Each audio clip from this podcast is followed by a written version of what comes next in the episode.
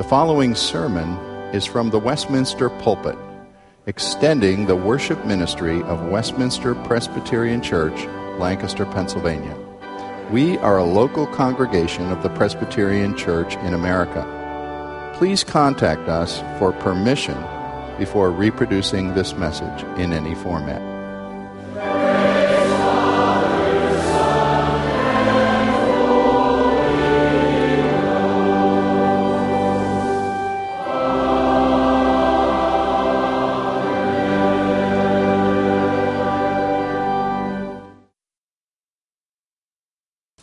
Last Sunday, I began with you a series of messages for this summer called Turning Points, proposing that we would examine a dozen or more Old Testament figures. They will mostly be familiar to you in the Bible. People making critical choices in dramatic situations, either for or against God centered faith. And I started in Genesis 3, where I'm going to read in a moment, where the die is cast for mankind in the fall and disobedience of our first parents, who were real people representing us. Sin and rebellion enters the picture and everything is changed for the human race. And Romans 5:12 says that sin entered the world through one man and death came through sin. Now I have the really unusual charge if you're a visitor here this doesn't happen very often but uh, of a two part sermon. And, and that's difficult because it assumes maybe you heard the first. So I will give a bit of a recap, but you might want to get the CD or listen on the website. But this is such an important text that just developing it last time didn't leave me much time to apply it or say, so what? And that's what we want to say this morning. I read now once more for you Genesis 3, verses 1 through 15. Hear the word of God. Now the serpent was more crafty than any other beast of the field the Lord God had made. And he said to the woman, Did God actually say, You shall not eat of the tree in the garden? And the woman said to the serpent, We may eat of the tree, uh, fruit of trees of the garden, but God said, You shall not eat of the fruit of the tree that is in the midst of the garden, neither shall you touch it, lest you die. But the serpent said to the woman, You will not surely die. For God knows that when you eat of it, your eyes will be opened and you will be like God, knowing good and evil. So when the woman saw that the tree was good for food and that it was a delight to the eyes and that it was to be desired to make one wise, she took of its fruit and ate, and also gave some to her husband who was with her, and he ate. Then the eyes of them both were opened, and they knew they were naked, and they sewed fig leaves together and made themselves loincloths. And they heard the sound of the Lord God walking in the garden in the cool of the day. And the man and his wife hid themselves from the presence of the Lord among the trees of the garden. But the Lord God called to the man and said to him, Where are you? he said, I heard the sound of you in the garden, and I was afraid because I was naked, and I hid myself. And the Lord said, Who told you you were naked? Have you eaten of the tree of which I commanded you not to eat? The man said, The woman whom you gave to be with me, she gave me fruit of the tree, and I ate. And the Lord God said to the woman, What is this you have done? And the woman said, The serpent deceived me, and I ate. And the Lord said to the serpent, Because you have done this, cursed are you above all livestock and all beasts of the field. On your belly you shall go, and the dust you will eat all the days of your life. I will put enmity between you and the woman and between your offspring and her offspring. He shall bruise your head, and you shall bruise his heel. This is God's word, altogether true in every possible way. I stressed last time the great fact that God did not walk away from the scene of mankind's spiritual downfall. Our Creator didn't give up on us. He might have come in the, if he was Zeus or uh, one of those mythical gods created by men, he might have come into the Garden of Eden with lightning bolts to destroy those who had disobeyed him. But he did not. He came with a question. He came seeking, Where are you? Will you come and face me and answer my questions. In a very quick summation, let me go over this much to help those that might not have been here last time or remind the others. We spoke first last time of the deceiver's reckless attack in verses 1 through 5, not knowing exactly what kind of a creature it was who is called the serpent. Probably not a talking snake.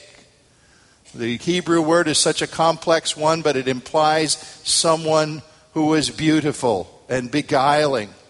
A personage of some type who spoke these words that were so insinuating about what God had said, first just asking a question, but then making an assault. Did God really say, no, he didn't mean that? And we've been assaulting the truthfulness of God's words ever since. Secondly, after the deceiver's reckless attack, we looked at humanity's ruinous awareness here. After rebelling, their eyes were opened. That's what was promised, that their eyes would be open, and they were, but not in the way that they hoped. Their eyes were open to see horrible things and understand the world in a whole different way, to experience shame, to see evil firsthand. We saw that when human choice is divorced from divinely guided morality, chaos results that human beings hardly know how to live with. The abounding joy that the first man and woman had in each other and in the presence of God was completely spoiled. And everything was downhill from there as far as joy was concerned. Thirdly, in verses 8 through 15, we saw God's relentless approach there's amazing grace in this passage. Talked with a couple during the Sunday school hour being interviewed for, for worship, and they spoke about how they're discovering grace in their lives.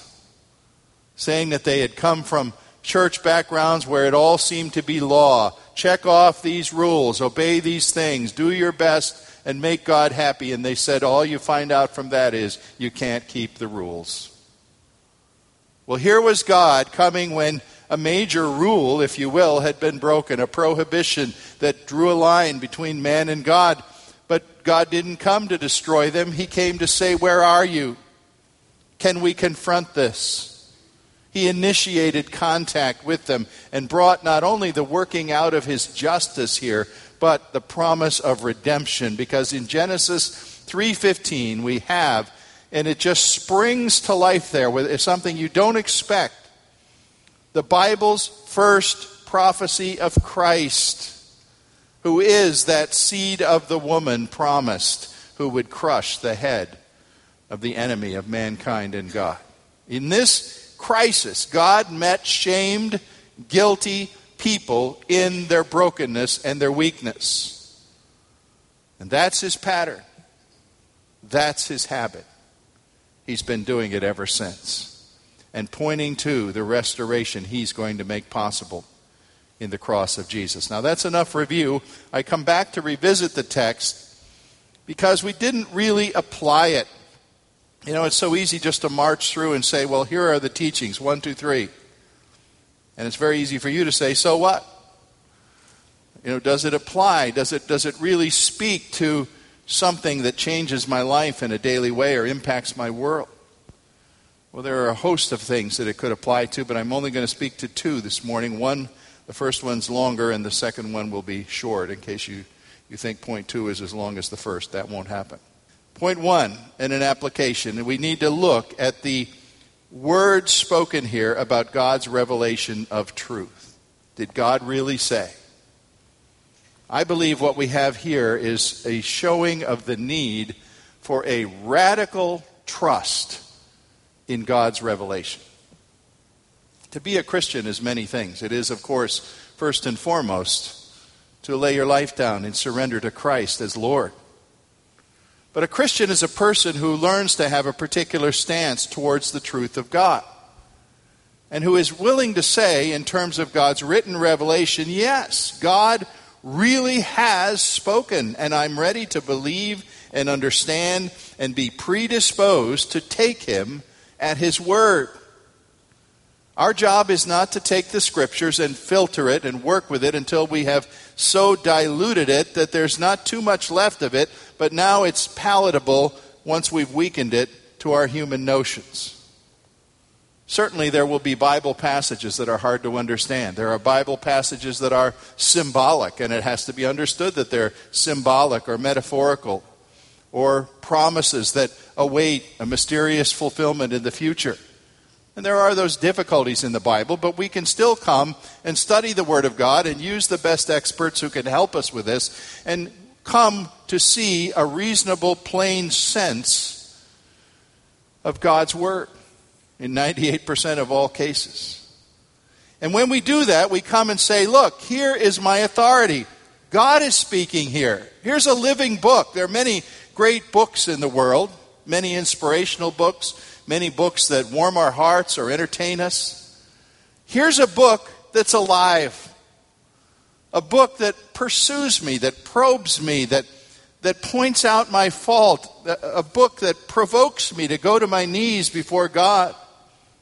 It's a book that earns the adjectives infallible and inerrant because it shows us time and, again that it is those things. And so it's a book I will bow to. It's a book that will cause me to sing praise to God. It's a book that will be like a little flashlight in the dark when I don't have anything else to help me see where to go in a dark time in life. But what I will not do as a Christian is come to this book and say, I am going to negotiate it down and weaken it or remove things to get it down to some least common denominator stance until it agrees with what 51% of my peers in American society say is true at any given moment. I won't do that. I'm going to use an example, and it's an example that cuts, an example that has a very current interest. Why should we not talk about that which is of the most current interest today? The question is this as an application Does the Bible speak with clarity in the matter of same sex attraction, homosexual behavior, and so called gay marriage. That's a tall order, isn't it? Well, on one side of the social debate, we have the current President of the United States. And our President has told us very openly, very boldly, clearly, that he believes his views have now changed on this subject. Now, you may have your own reasons for wondering why his views have changed, but he has told us this. He has not mentioned any guidance by Scripture in the matter. Maybe he consulted it, maybe he didn't. It appears, though, that he's one of millions of people who have developed a moral conclusion primarily from the basis of human reason. And so, if he asked the question, I don't know, did he ask himself the question, did God really say a man should not marry a man or a woman should not marry a woman? If he asked it, we have no evidence that he asked it. And if he did ask it, he said, no, the Bible doesn't say anything about that. Or worse, Perhaps he said, It seems like God does say something, but I denounce it. That's what millions say. Doesn't matter what God says, God's just wrong. Or we've outgrown God's will on the thing. Well, beyond what a president says, I'm concerned to know what many younger Christians are saying. Younger men and women in college, as young adults, even in high school, certainly are led to think about this subject. It's very current. You can believe every college talks about it. And our young people, evangelicals, we're finding are changing their views the way our president says he's changed his view. You get quite a different result if you ask people over 50 or 60 what they think on those questions and ask people under 30 what they think on those questions. We need to be concerned. And young people, I am concerned. For it's important to know whether the Bible speaks about a question like this. Now, we could go to a half a dozen places. I don't have that kind of time. So I just will mention one place to go to that's an absolute keystone text to talk about this subject. It's Romans chapter 1, an extremely important part of the Bible, just as Genesis 3 is important. And in Romans 1, Paul is unfolding the great argument that will become that masterpiece of a doctrinal book and his beginning premise in Romans 1:18 is to show how mankind has even from nature a plain knowledge of who God is and basic things that God requires. And yet that knowledge has been rejected. Paul writes, What man can know about God is plain, but he says, man has pushed it off and won't have it. And then in Romans 1:21 he says although people knew God they would not honor him as God claiming to be wise they became fools and became futile in their thinking. Exact description of what happened to Adam and Eve. But then he goes on to press this particular case verse 24 Romans 1. He says Paul writes God gave up those who did these things he gave them up in the lusts of their hearts to impurity and the, to the dishonoring of their bodies. He goes on in verse 26 and says, He gave them up to dishonorable passions, for women exchanged natural relations for those that are contrary to nature, and men committed shameless acts with men. And by verse 28, he says, God gave them up to a debased mind to do what ought not to be done. Now, that's absolutely clear. You cannot argue with me that that is not clear. You can reject it. You can take a Thomas Jefferson approach and cut that page out of your Bible, but it's there. God said it. And I say, Mr. President, do you ever read the Word of God? Evidently not.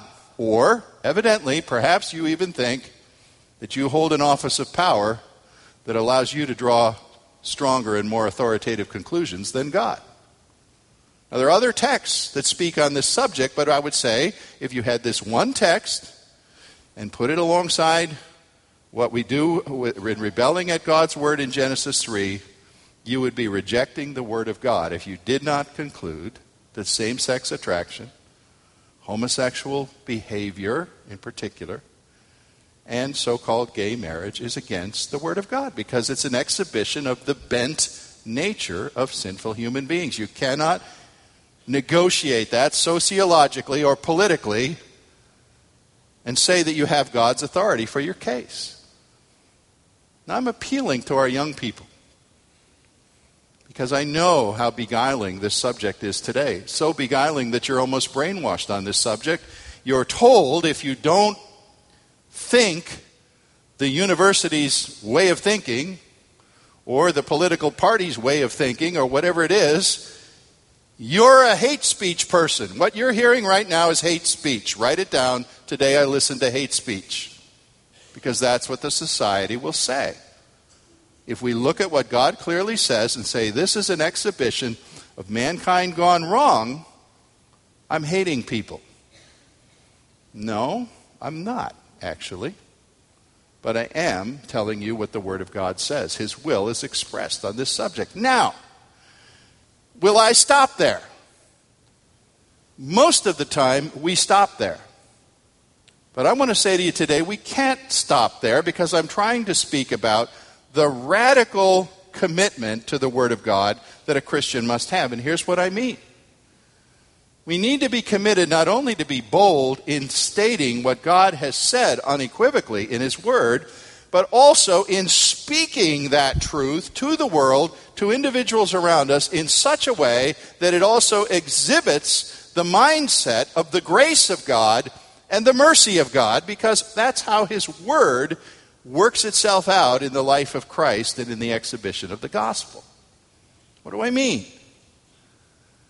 I mean that people are not allowed or justified by God to take what I read in Romans 1 and say, all right, now I don't have a Bible, I have a club.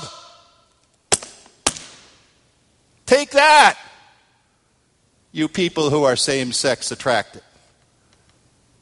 Did God ever do that? I don't think so. And we are not allowed to do that. A radical commitment to the Word of God is a commitment to its truth and a commitment to conveying it and speaking it out of the mercy of God and the grace of God so that that is visible in what we say. I'm sure some of you are thinking in your mind, we say that a very common way, don't we? We hate a sin, but we must love the sinner. And that's almost the hardest thing God ever calls us to do.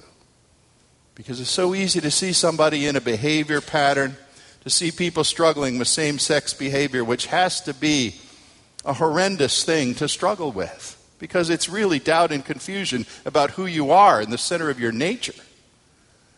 and to say, well, what you're thinking about or what you're toying with or what you're considering, let alone doing, is wrong. The Bible says it's wrong, so keep your distance from me. I can't get too close to you. I, I'm afraid you might influence me somehow. Do you see how a radical commitment to the Word of God requires bold stands on its truth and equally bold and deliberate administration of its grace and its graciousness? You see, there are people who aren't going to encounter Christ who are struggling with these kinds of problems of identity. They're not going to encounter Christ until they encounter a Christian who cares about their soul, who comes to them the way Jesus did with the woman caught in adultery. Was she guilty? Of course she was guilty. So was some man who wasn't even on the scene. But what did Jesus say? Go and sin no more, daughter. There was grace as well as truth. And a radical trust in biblical revelation means being bold for the truth and ministering uncommon graciousness so that the very mannerism of our lives is shaped by the truth of God's Word. Secondly, and a shorter point, I bring you to Genesis 3:15 again because it's so important. Bible scholars are nearly unanimous that here is the very first announcement of the gospel in the Bible. I told you last time the, the fancy Latin name, the proto evangelion. Wow, big theological term. It means first gospel. Because here, remarkably, when God should have been rejecting and blasting and condemning and cursing, and he, there was justice being worked out, but while he was, should have been doing only that, according to our standards, what was he doing? He was saying, I have a great redemption in mind. And in fact, I've already put this redemption in place. There's a lamb who's going to be the Lamb of God who was slain from before the foundation of the world, and he's my son. And he's going to be the seed of the woman, Eve. And he's going to do battle with the seed of this serpent like representative of Satan who's here. And there's going to be a real conflict. And Satan's head is going to be either crushed or bruised, depending on your reading. And Christ, the seed of the woman, is going to be bruised in his heel, a lesser wound. You see, here's the announcement that the Bible's entire storyline is a trail leading toward Christ from Genesis 3:15 onward. A lot of people have never seen this. I, I think I never preach on this verse that somebody doesn't come and say, "Wow, I never saw that. I didn't know that verse was so important. But isn't it great to see this? Doesn't it tell you that God is one God, Old Testament and New? That He's doing one great thing that He had in view from the beginning. And that here He not only once approached the sinful man and woman who were hiding behind trees, they were so afraid of Him, that he says, I'm going to keep on pursuing, and I'm going to pursue in Abraham's day, and Jacob's day, and David's day, and the day of the Gospels, and the day of Paul, and the day of the 21st century. I'm going to be pursuing people until they meet my son, the seed of the woman. I didn't read it this morning. It's beyond. I can only read so much text and still have any time to speak. But Genesis 3:21 is a verse beyond what I read and it's another part of this marvelous chapter. Let me just lift it out and put it before you for a moment. It tells of another act of God's mercy as it says, and here again, there's mystery as to just exactly how this happened. I can't explain it. But it says, The Lord God provided garments of skins for Adam and his wife, and he clothed them. It's so often pointed out by the theologians that animal blood had to be shed to cover the man and the woman in their newly discovered shame. Leaves didn't do it, skins did. You don't get a skin unless an animal dies. Blood was shed. And the corollary is that in order to clothe this man and woman from their own shame and sin, the blood of an animal had to be shed. Somebody had to die so that they could no longer be so shamed as they were. Now, many see that. I haven't invented this myself. Many see that as a perfect symbol of what God does in shedding the blood of His Son to create the ultimate covering, what we call the robe of the righteousness of Jesus Christ that is put upon a man or woman who comes to call Him Lord, who comes out from behind the trees and out of the bushes and says, Here I am, God. I've sinned. I've rebelled. I haven't believed your word. You know, Adam never said it that way, did he? He said the woman did it, and the woman said the serpent did it, and just passed it on down the line. We're not allowed to pass it on down the line. We have to come to God and say, I did it.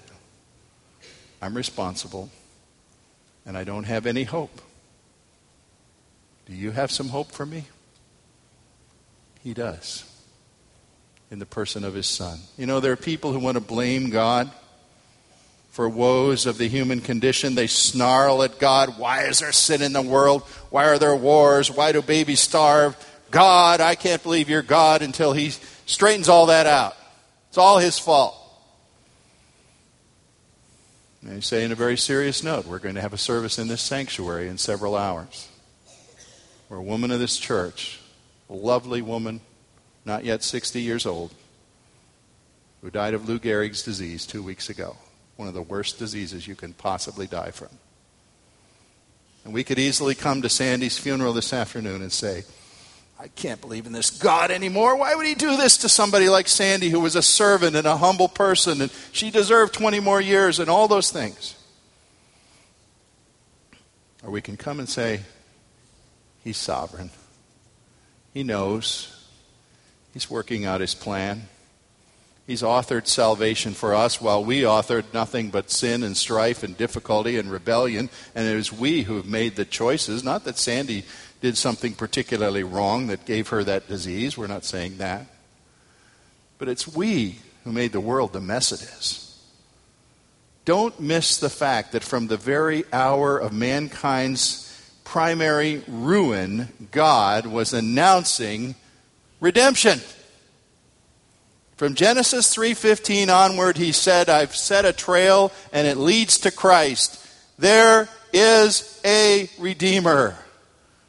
And on a cross Satan will bruise him. On a day of resurrection Satan will fall. You can follow that trail as it comes to a climax in the very last book of the Bible. Particularly, I'll cite this verse, Revelation 12, 10 and 11. It comes as a kind of conflict of the ages in which Satan is finally being denounced, a prophetic picture of Satan's downfall, and a voice from heaven. This is a prophetic scene, a vision. And in this vision, Revelation 12, it is said this from a voice in heaven Now is the salvation and power of the kingdom of our God and the authority of his Christ it is now come. For the accuser of our brothers is thrown down, and they, the saints who endure on earth, will conquer by the blood of the Lamb and the word of their testimony. Ladies and gentlemen, press on the trail